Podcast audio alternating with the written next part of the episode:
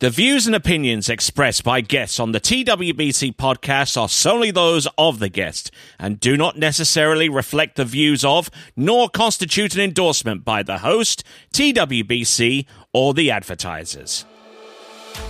National championships, Confederation championships, World championships, major professional events. For over three decades, he has been there for many of the sport's greatest moments. And now he brings you even closer to the movers and shakers in the world of high echelon tournament water skiing. From the founder and creator of the Water Ski Broadcasting Company comes the TWBC Podcast. And now here's your host, Tony Lightfoot. Well, greetings once again, water ski fans. I am the aforementioned Tony Lightfoot. This is the TWBC uh, podcast. Uh, welcome to this uh, very latest uh, episode and I'm pleased to have the pleasure of, pleasure of uh, of this uh, this guy's company, one of the greatest overall skiers uh, at this time. Uh, from Canada, his name is Dorien Llewellyn. How are you doing today, sir? I'm doing well. Thanks for having me, Tony. Not a problem, not a problem. We're at the King of Darkness, uh, primarily a jump event, but you do participate in the in the tricks event as well. Uh, and as I mentioned right up front, uh, an overall a triple threat, so to speak. So. Uh, this season, being the world season, is going to be especially important to you uh, in in that regard, isn't it? Yeah, for sure. Um, it feels like everything's leading up to the worlds in every single event. So tournaments like this, it's a really good intro to get myself to focus on jump for a little bit, but then obviously afterwards, uh, going right back to thinking about all three events and continuing to push towards the worlds for sure. Now, obviously, there's an individual element to the World Championships of which you're going to be very much a part of. I mean, you'll you'll be competing in overall against the likes of Martin Kolman and Joel Poland and and the like. But there's also a team component uh, in the mix as well. You're going to be part of uh, Team Canada. Now the now the team competition is going to have a little bit of a wrench thrown into it because uh, not many uh, not many countries are going to be able to field uh, their full team of skiers. But yet, I believe the United States and Canada uh, could well come in with a full strength team, and you're going to be very much a part of that. Oh yeah, um, being a part of the Canadian national team is always such a treat for me. Um, I grew up playing hockey, and with my dad being from Canada. Uh, just remember cheering for Canada at the Olympics and all that stuff. And obviously, you know, I have my connections to the U.S. I live here. I live in Florida, um, and I love watching sports here too, and also Austria, um, especially the snow sports. But uh, there was always a special place for in my heart for Canada, and um, so being able to compete on the Canadian team with my dad, with all the other people like Ryan Dodd, Whitney McClintock, just legends in the sport, uh, has really been a dream come true. Um, but yeah, like you said, you know, this year and last year has been obviously really different. Um, we are blessed to have a lot of the pro skiers here, and a lot of the Canadians, a lot of the Americans, obviously, are in in the U.S. and in Florida, especially. Um, yeah, like I said, you know, the pro guys, I'd say 90% of the pro water ski community does live in Florida, so that is a good start for getting a lot of people at the Worlds that should obviously be there. Um, I know there's definitely some countries that are going to struggle. Australia, right off the bat, you know, uh, Jacinta and Joel Howley couldn't even make it to the Masters, and I know they're sitting at home with their fingers crossed that they'll be able to come and defend their titles um, because those two are so deserving of being world champions and being out there to push it again. And I know having them at tournaments just pushes everybody else to be better. So, you know, it's it's tough, and I'm I'm still hoping that in the next couple months, with all the vaccines and stuff, we can get it figured out. But um, yeah, you know, it's it's unfortunate, and I've I've recognized in the last year how fortunate I am to have an international family. With my dad being Canadian and my mom being Austrian, I it never really hit me like traveling how big a deal that was to have those connections. But in the last year, being able to go to Austria and see my family there mm-hmm. and enjoy time there, um, it's such a blessing. Yeah. I mean, do you think that with the that with the current situation with the pandemic and the very the restrictions that uh, that countries are putting on their citizens to travel to and from their countries, you know, I mean, there there are some that are allowing international travel and some, as you say, Australia that don't. But I mean, let's play devil's advocate here a little bit. I mean, do you do you believe that that these World Championships coming up uh, in Central Florida? Uh, are worthy of an asterisk to be put next to them, you know, and making it, making it less of a world championship situation. I mean, uh, I mean, let's be honest here. Um, you know, I don't think from the events that I'm going for and the people that I know are going to be there, I think this is actually going to be even harder. Um, like you mentioned already, you know, you got Martin Kolman in overall, you got Joel who just set a the new world overall record, and the two of us have been going at it just on the ranking list for the last year. Um, obviously, you can never count out Adam Sedlmajer. I know he's he's taken a bit of a break in the last couple weeks and like hasn't skied as much with having two kids now, but um, you can never count him out as a multiple time world champion and always a perennial threat for overall.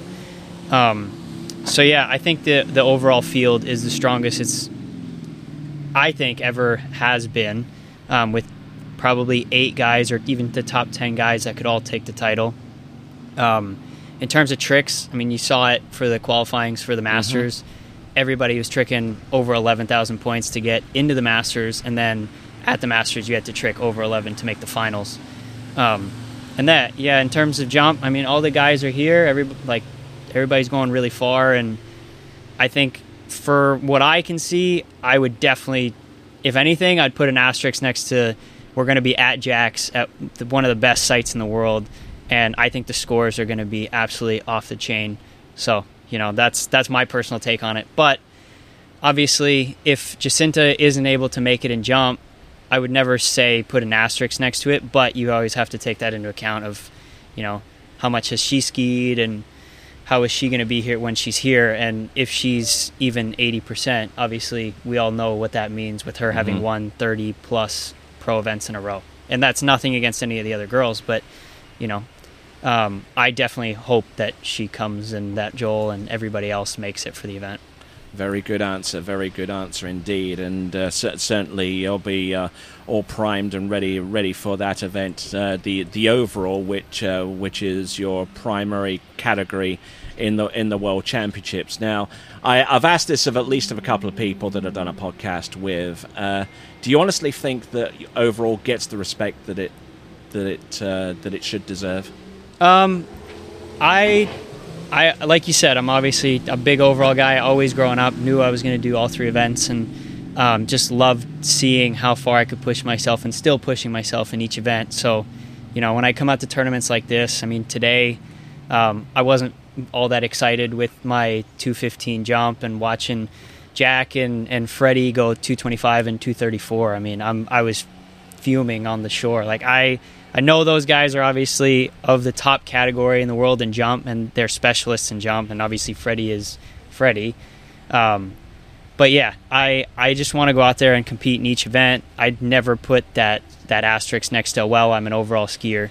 Um, and I think mm. that's the beauty of overall is that you yeah. you have that opportunity to push yourself in each event and see the true limits of what you can do. Um, in terms of you know the respect that it deserves, I think it's been lost in the last ten-ish years. I know my dad's era of skiing was the golden age of water skiing with the Coors Light Tour and everything, and uh-huh. I think the the number of overall skiers at the time. I mean, you have you know Carl Roberge, Sammy Duvall, yeah, Patrice, my dad, um, even Mike Hazelwood back in the day. Yeah, yeah, and then I obviously the the generation after with guys like Jimmy Siemers. I mean, those yeah. those guys were all so fixated on being the best overall skier because they knew that being the best all around skier meant that that was the king title, and you even have guys like Ryan Dodd. I mean, I've talked to Ryan, uh, just jumping with him a lot. He's one of the guys I consider my coaches, and you know, his original dream was to become overall world champion. But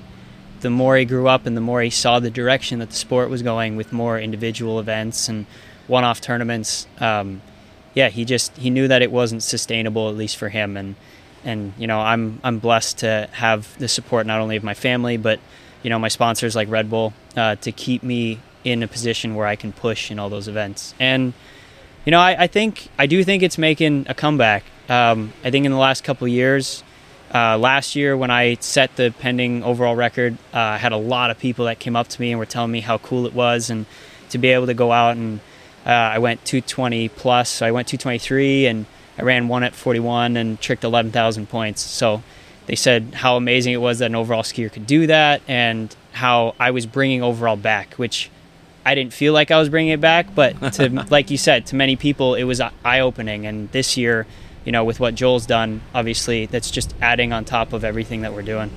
All right. Obviously, obviously, what you do in the overall event uh, count, uh, counts for a lot. I mean, you're one of the top overall skiers, skiers, in the world, and you focus upon the World Championship. But there are other events, uh so so to speak. I mean, the Pan American Games should should start to come up, come into your view within about the next season or so. I think the next one's going to be in like Santiago uh, de Chile. You, I think you competed in the last one in Lima. I mean, how how much do you gain exposure wise uh, for, uh, skiing for Canada?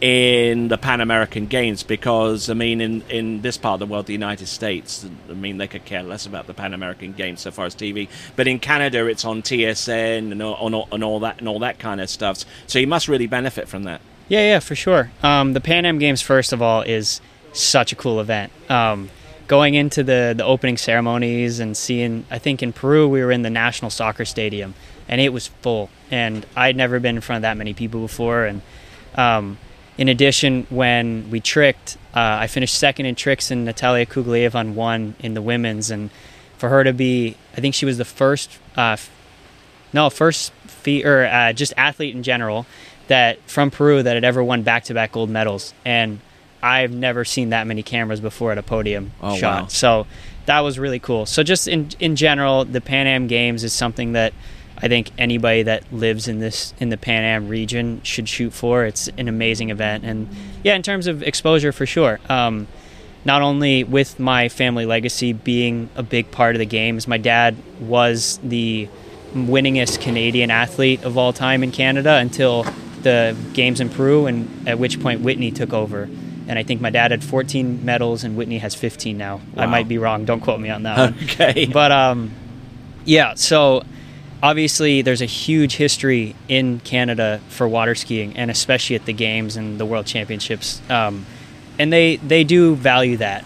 The at the last at the games in Peru, um, the the chief of the Canadian Olympic Association, Chef de Mission, exactly um, yeah, your your pronunciation is probably going to be better than mine on that one, so I let you take that. Um, but yeah, he was there, and um, all his number twos were all there watching us ski, and they came for the overall final, which was also a really cool aspect of that event, having an overall final where uh, even after the first two days of the tournament, um, I think I was leading both days and went to the finals and could have went from first to sixth on the next day. But yeah, they they watched us uh, ski that day and I was fortunate enough to come home with the gold medal, and they were all super excited. And like you said, TSN was there and played all the clips, and so yeah, it's it's a great experience and also great exposure for the sport as well. Okay, overall final. Uh, I wasn't going to touch upon that, but thank you for bringing that up because the last time there was an overall final, so far as our sport was concerned, the World Championships, I think was about uh, 2003, and, and ever since then, uh, the the scores taken from the from the first first and second rounds count towards your overall total and de- determine who the world overall champion. So let me let me present this to you. What how would you rather have the world overall champion be crowned by that method? Or by having a separate overall final where the where the top three from the first round will go into like a final shootout. Oh man, I'm I'm so conflicted about this question. Um, it's a question that we've been asking ourselves a lot recently, not only with the worlds, but um, you know we've had more overall tournaments in the past couple years. And even, you know, with my family's tournament in Austria, we're doing an overall event this year as well as last year and each year we've asked ourselves that question of what's better and you know from from a standpoint of having an overall final it's definitely better for the crowd for everybody watching um, to go back to zero with no protected scores and you know you got to go out there and you got to lay it down that's obviously the most exciting i mean it's what we do in almost every other event. You know, you in uh, King of Darkness now tomorrow we go into the finals, no scores protected. You go for it, and whoever comes out on top wins. Um, and then if I play devil's advocate, you know, um, does giving people two rounds if you make the finals, does that give you the guy that's truly the best in terms of overall, in terms of consistency? Um, yeah, like I said, I'm super conflicted about this. Um, it just depends upon the situation. I mean, I mean, if you made if you made it through to the uh, to the overall finals and you're in first place and you end up dropping all the way down to down to third, of course, you of course you're not going to be an yeah. advocate for that. But but I mean, it's yeah, I, and you know it, it's something that we've talked about as well in terms of the recognition of the event of overall instead of just saying you know we're going to the worlds and going to compete in three events. Like I obviously and a lot of the other overall guys, we focus on each event individually, but we are always cognizant of the fact that there is an overall event.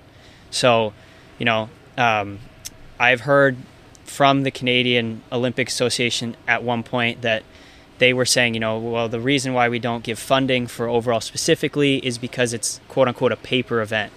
But I can tell you 100% when guys go to the Worlds, it is not a paper event. We know exactly what everybody's doing in overall, and we know exactly what we need to win overall. Um, so having an overall final would take that element out of other people's minds. I don't think it changes as much in the mentality of the skier, except for the fact that your strategy has to change. So I guess I haven't answered the question very well. Um, we can use this to kind of open the forum for more people, and oh, absolutely, other people can basically try to come in and convince me as to what's right. Because, like I said, I'm I'm still struggling to figure out the answer. All right, then. And what I love about this interview, well, uh, Dorien, what you can confirm to me is I have absolutely no script in front of me. There's nothing, no sheet of paper, yep. no pen, no, nothing. No, it's all off okay. the cuff. Okay, it's all off the cuff. And the one thing that you mentioned in that answer, and I'm glad you brought it up, was funding. Because obviously, uh, skiers from Canada getting to get a stipend or something like that. I'm, I'm, not too sure. I mean, I haven't dealt into the financials. Why would I? but I mean, it kind of kind of explain how how how how the Canadian teams are funded from their Olympic Association or what have you, and how yeah. that kind of differs a little bit from from what you've heard elsewhere. Yeah, we're super fortunate in Canada. Um, it wasn't a factor when I switched countries. Uh, I started skiing for Austria when I was a junior, and I I knew that I could make all the open teams when I was really young, and got to ski at the Worlds when I was 13. But always knew that I wanted to switch to Canada. For me, it was more of a personal feeling of that's what I wanted. Um, the funding wasn't when I was 18 wasn't at the forefront of my mind. But now that I have switched, I can see why my parents at least factored that in. Um, Canada's awesome for us. Uh, we get treated super well. Um, we get somewhat the Olympic treatment in terms of the carding that we're referring to with our funding. Um, so yeah, you go to the World Championships, and if you finish in the top eight, then you're uh, automatically in contention for getting an Olympic card. And then in terms of where everybody finishes, we do have a limited amount of cards. So uh, if if eight people finish, or I think it's six actually right now, or seven. Um, if seven people finish first place, and or sorry, that's not even possible, but if seven people finish on the podium and then the next person is not on the podium, unfortunately, that that person that didn't make the podium would not get a card. So, you know that that is a little bit of the downside of that funding is at some points in the tournament, it can feel like you're competing against your own team, mm-hmm. which, like you alluded to before, you know, water skiing is a, an individual event, and we travel there as a team. But yeah, you never want to sit there and, and have to wish that somebody on your team doesn't ski well so that you can get funding. So, you know, and we're all we're all such good friends that that never has really come into play. Nobody's ever you know gotten mad at somebody else. What what can you do if somebody skis better than you? You just have to accept it.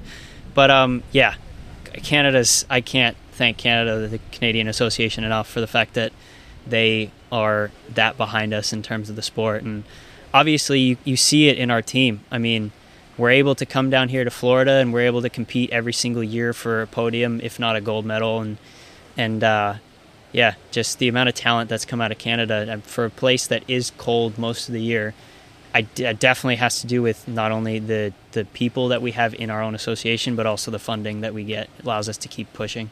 A nation that prides itself in ice hockey and curling as uh, yeah. excels at tournament water skiing. Who knew? Exactly. Yeah. I mean, like I said before, you know, uh, Whitney and my dad, two winningest uh, people in terms of Pan Am game history. So, yeah, the there's definitely a culture in Canada for water skiing, especially you know going to the cabins in the summers and being with the family and stuff. And that's just something that I hope that we can tap into that that viewer base because there are so many people in the world that watch skiing or, or that have skied, but that they just don't understand the pro side of it. And if we can just figure out how to tap into that, you know, we have millions and millions of people that would be genuinely interested in the sport.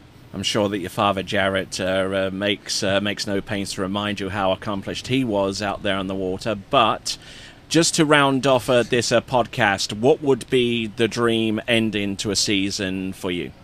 Oh, for sure, uh, world championship, gold medal, world record, team medal. Obviously, is something that comes into play. But yeah, I want to win the overall world championships and yeah, just kind of stamp, like you said, stamp my own name into that Llewellyn legacy. And I uh, just saw, uh, what, a month ago that IWSF came out with the athlete of the quarter century and opened up the website, and boom, there's my dad's face next to athlete of the quarter century. So just a little reminder of how amazing he was in the sport and you know what how fortunate I am to have grown up in the family that I have with not not only my dad being a world champ but my mom as well. And yeah so you know that's that's always been a goal of mine is to win the worlds and overall. And um, definitely not going to handicap myself in terms of any event. You know i want to want to push myself and jump and see what i can do there and tricks as well. And you know you never know in slalom. So yeah like i said i i tend to push myself in each event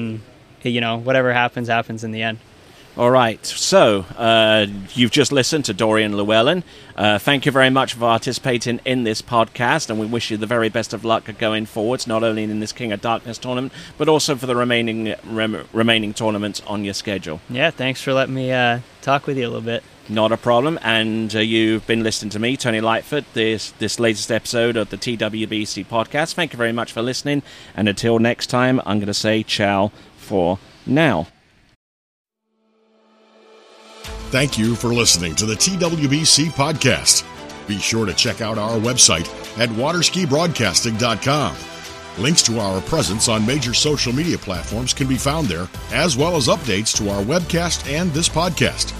Duplication or rebroadcasting of this broadcast without written consent of TWBC is prohibited. Subscribe to us on your favorite podcast platform and be sure to join us next time for the next edition of the TWBC podcast.